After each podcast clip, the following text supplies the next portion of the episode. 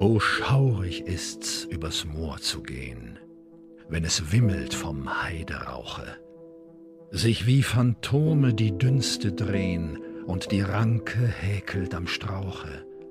Unter jedem Tritte ein Quellchen springt, wenn aus der Spalte es zischt und singt. O schaurig ist's, übers Moor zu gehen, wenn das Röhricht knistert im Hauche. So liest Fritz Stavenhagen auf seinem YouTube-Kanal Lyrik für Puristen die berühmte Ballade von Annette von Droste-Hülshoff, Der Knabe im Moor. Um Moore ranken sich so einige Schauergeschichten und obwohl Naturschützer sie immer wieder als wichtige Biotope loben, spielen sie für unseren Umgang mit der Klimakrise vielleicht sogar ihre wichtigste Rolle und sie können uns verdammt gefährlich werden. Mission Energiewende, der Detektor FM Podcast zum Klimawandel und neuen Energielösungen in Deutschland. Eine Kooperation mit dem Ökostromanbieter Lichtblick und dem WWF. Hallo, ich bin Christian Eichler und ihr hört Mission Energiewende. Drei Prozent der Erdoberfläche sind von Mooren bedeckt, 30 Prozent von Wald. Und jetzt ratet mal, wo mehr CO2 gespeichert wird in den Mooren. Die speichern davon doppelt so viel wie alle Wälder zusammen. Wir müssen also endlich damit anfangen, unsere Moore wieder zu hypen. Und einer, der das schon lange macht, ist Hans Josten. Er ist im Moor zu Hause. Ja, er lässt seine Studierenden sogar manchmal vom Moor kosten. Der Professor für Moorkunde und Paläoökologie an der Uni Greifswald erklärt mir, warum wir wieder anfangen müssen, uns mit unseren Mooren zu beschäftigen, vor allem hier in Deutschland. Ich habe ihn neulich in Berlin auf einem Vortrag gesehen und war so begeistert, dass ich unbedingt mit ihm reden wollte. Ich hatte aber leider im Anschluss an den Vortrag keine Zeit mehr für ein Interview, deswegen kann ich ihn jetzt nur am Telefon erreichen. Seht mir die Tonqualität also bitte nach. Herr Josten, wenn wir an Wälder denken, dann geht es da ja meistens um Freiheit, um Verbundenheit mit der Natur, da ist was Romantisches dabei. Um das Moor hingegen ranken sich Gruselgeschichten. Das Wort Moorleiche ist zum Beispiel im Sprachgebrauch verankert. Hat das Moor ein Imageproblem? Das hat es sicher. Äh, Moore werden oft assoziiert mit negativen Sachen, Sumpf und so weiter, auch, auch in englischer Sprache, had to bog down, mired, etc., etc. So, es hat eine ein, ein negative Konnotation, das ist, das ist ganz klar. Aber das ist nicht immer so gewesen. Äh, wenn wir, sag mal, die ältere Literatur studieren von vor den Römer, äh, dann sehen wir eigentlich, dass die Moore sehr positiv betrachtet werden. Und naja, auch unsere Moorleiche, wo wir gerade überredeten, äh, das sind oft Opfer an etwas, was ziemlich heilig, als ziemlich heilig und so betrachtet würde. So dieses negatives Bild, das gibt es nicht seit immer. Und ich denke, dass es heutzutage Anlass gibt, um diese negative Assoziation bezüglich Moore wieder zu ändern in eine positive Assoziation. Was ist denn überhaupt ein Moor? Wie kann man das definieren? Ein Moor ist eine Landschaft, wo eigentlich mehr Pflanzenmaterial produziert wird, als das abgebaut wird. Und infolgedessen sammelt sich organisches Material an als eine Schicht und diese Schicht nennen wir Torf. Diese Aufbewahrung geschieht eigentlich nur, wenn der Boden ja fast dauerhaft wassergesättigt ist. Es ist ein Prozess, was ähnlich ist mit der Konservierung von, von Spreewaldgurke. Wenn man die im Topf hält unter Wasser, etwas sauer dazu, dann vergammeln die auch nicht. Und ähnlich ist das in einem Moor, auch mit Pflanzenmaterial, was abstirbt und in diese sauerstofflose Umweltbedingungen äh, gerät und auf diese Weise aufgehoben wird, eigentlich für immer. Und weil das organische Material, sag mal, weitestgehend aus Kohlenstoff besteht, äh, sind Moore ganz wichtige ja, äh, Speicherplätze von Kohlenstoff. Ja, genau. Moore sind ganz wichtig auch für das Klima ne? und können in der Klimapolitik auch eine größere äh, Rolle spielen. Ähm, aber eigentlich reden doch alle immer über Wälder. Also Wälder speichern angeblich so viel CO2. Es gibt riesige Aufforstungsprojekte, zum Beispiel in Äthiopien oder in Indien. Sind Wälder nicht eigentlich viel bessere CO2-Speicher? Nee, sicher nicht. Sag mal, Moore finden sich auf 3% der Erdoberfläche, Wälder auf 30%. Aber die Moore enthalten doppelt so viel Kohlenstoff als alle Wälder der Welt. So eine Fläche von 3% enthält doppelt so viel Kohlenstoff als eine Fläche von 30%. Der Punkt ist natürlich, dass wir Wälder eher sehen. Die stehen, sag mal, vor unserer Nase, das sind Bäume. Wobei eigentlich Moore ist Boden und das liegt unter unsere Füße und da gucken wir überhin. Wir sehen das nicht so einfach. Und Leute haben auch oft den Eindruck, dass etwas, was klein ist, nicht wichtig sein kann. Es ist nur drei Prozent der Erdoberfläche. Aber wie gesagt, es ist viel wichtiger als Kohlenstoffspeicher auf die Wälder. Und da gibt es so zwei Problemlinien, oder? Also indem man neue Moore anlegen könnte oder Moore renaturieren könnte, könnte man wieder mehr CO2 binden, aber man muss auch gleichzeitig verhindern, dass Moore absinken, oder? Naja, der Punkt ist, äh, diese organische Substanz, diese Torfe ist über viele Jahrhunderte, Jahrtausende abgelagert, deshalb ist es so viel. Ähm, und es ist gut aufbewahrt unter Wasser. Aber sobald man anfängt, die Moore zu entwässern, und das ist massivst geschehen, sicher in Europa, aber auch sonst wo, für Landwirtschaft, für Forstwirtschaft, für Dorfabbau, dann verliert man diese konservierende Wirkung des Wassers, weil das Wasser lässt man ab. Und infolgedessen dringt dann Sauerstoff in den Torf hinein und zersetzt diesen Torf. Und bei dieser Zersetzung kommt massiv Kohlenstoffdioxid frei.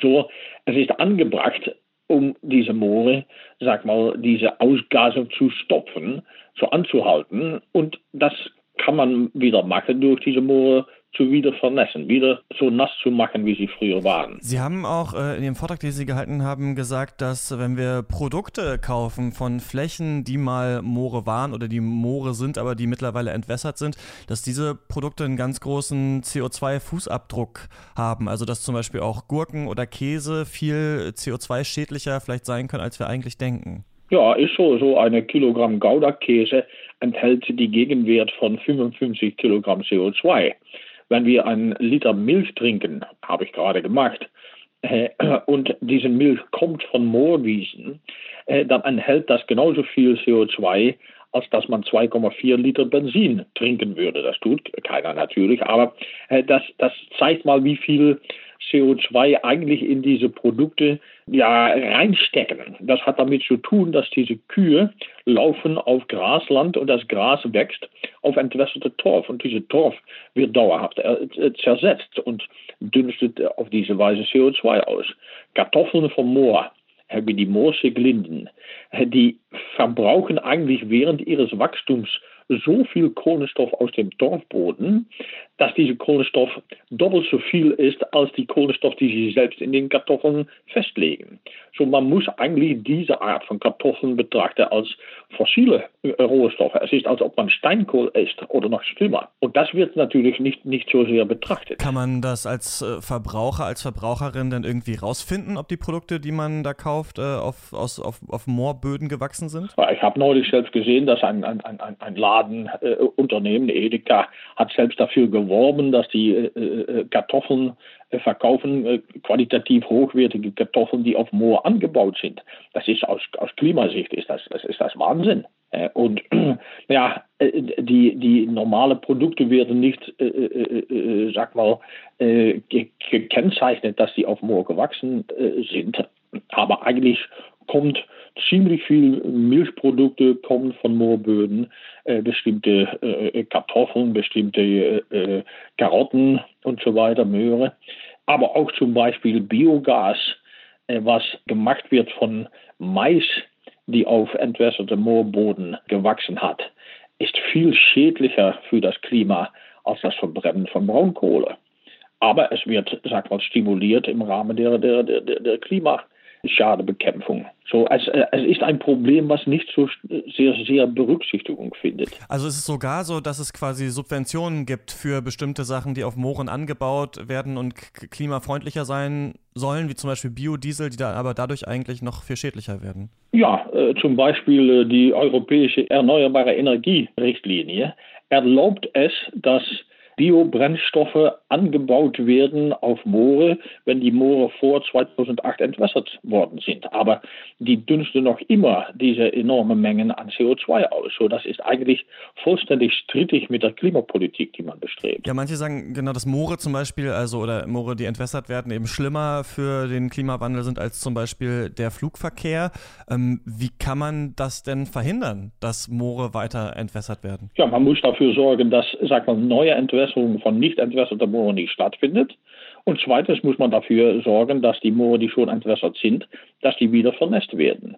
Und dann kann man richtig äh, ja, sehr viel äh, Treibhausgasemissionen äh, verhindern.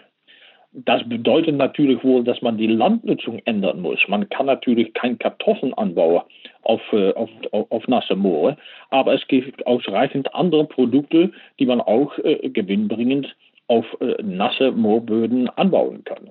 Äh, das sind die sogenannten Paludikulturen. Das sind die nasse Land- und Forstwirtschaft, die man betreiben kann. Wie sieht denn die Situation gerade äh, in Deutschland zum Beispiel aus? Geht das da in die richtige Richtung? Werden Moore wieder vermehrt äh, renaturiert oder äh, ist da noch viel zu tun? Da gibt es sehr viel zu tun. Äh, wir müssen äh, Riesenflächen wieder vernässen. Letztendlich müssen wir es schaffen, im Rahmen von das Paris-Abkommen alle entwässerte Moorflächen in Deutschland zu wieder vernässen. Sonst schaffen wir es nicht mit dem Paris-Abkommen.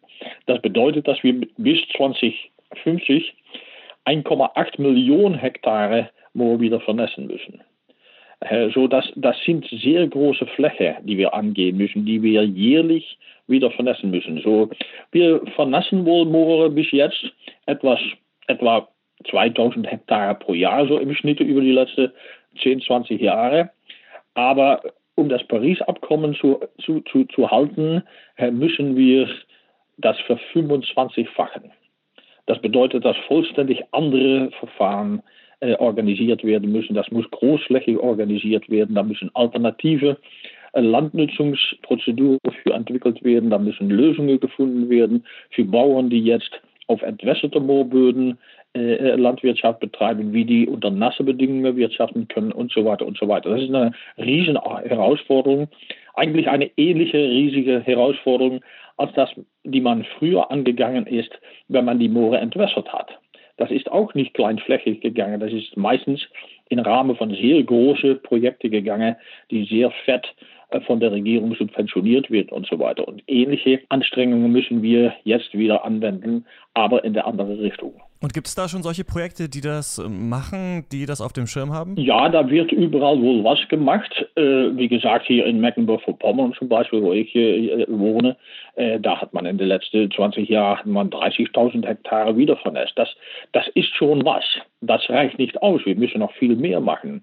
Äh, es sind Demonstrationsbetriebe sind entwickelt worden, wo zum Beispiel Torfmoos oder Rohrkolbe angebaut wird, äh, dass man auch Bauern zeigen kann, dass man auch unter nasse Bedingungen wirtschaften kann. Äh, die Regierung hat vor, um einige Pilotprojekte in verschiedene Teile von Deutschland einzurichten, einfach zur weiteren Forschung, aber auch um zu demonstrieren, wie es gehen könnte. Äh, das sind alles Übungen für ja, die sehr nahe Zukunft dass wir das großflächig umsetzen müssen. Und gibt es international positive Beispiele in Ländern, in denen schon sehr große Flächen wieder renaturiert worden sind? Ja, das, das beste Beispiel ist, ist wohl Indonesien. Indonesien hat in 2015 sehr große Probleme gehabt. Dann hat man über zwei Millionen Hektar entwässertes Moor brennend gehabt. Das hat zu über 100.000 Tote geführt, mehr einer halben Million Leute im Krankenhaus, 20 äh, Milliarden Schaden nur im Land, große politische Probleme im ganzen äh, Region, weil die, die, die, die Flughafen von, von Singapur und Kuala Lumpur sind Wochen blockiert ge äh, gewesen. Und dann hat der Präsident gesagt, es muss aufhören. Und er hat ein Taskforce direkt unter seiner Verantwortlichkeit gegründet. Mit der Aufgabe, um in einigen Jahren zwei Millionen Hektare wieder zu vermessen. Und tatsächlich haben die es in den letzten Jahren, so in, in 2017, 2018, haben die es geschafft, 670.000 Hektare Moor wieder zu vermessen. Äh, auch voriges Jahr sind die fast an 200.000 Hektare Wiedervermessung gekommen. Das bedeutet einfach 200.000 Hektare in einem Jahr ist genauso viel, wie ganz Europa in seiner ganzen Geschichte gemacht hat.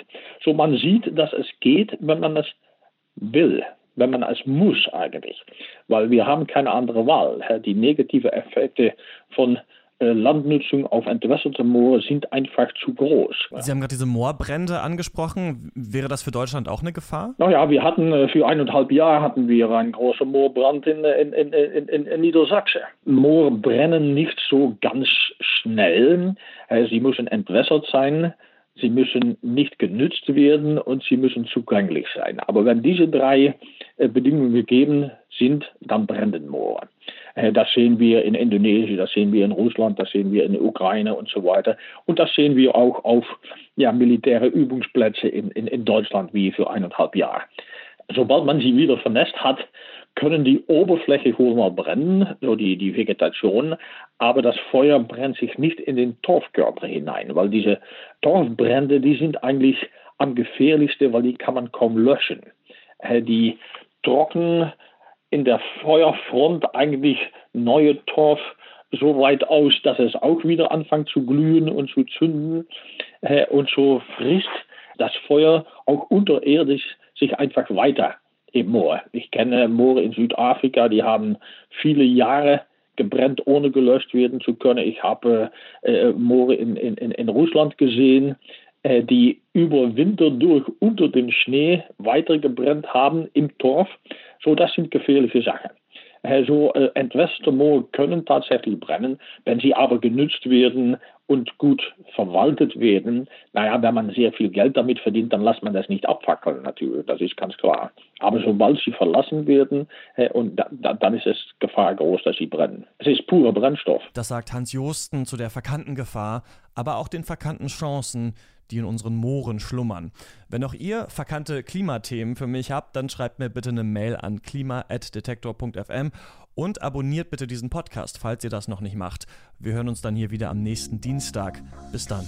Mission Energiewende. Der Detektor FM Podcast zum Klimawandel und neuen Energielösungen in Deutschland. Eine Kooperation mit dem Ökostromanbieter Lichtblick und dem WWF.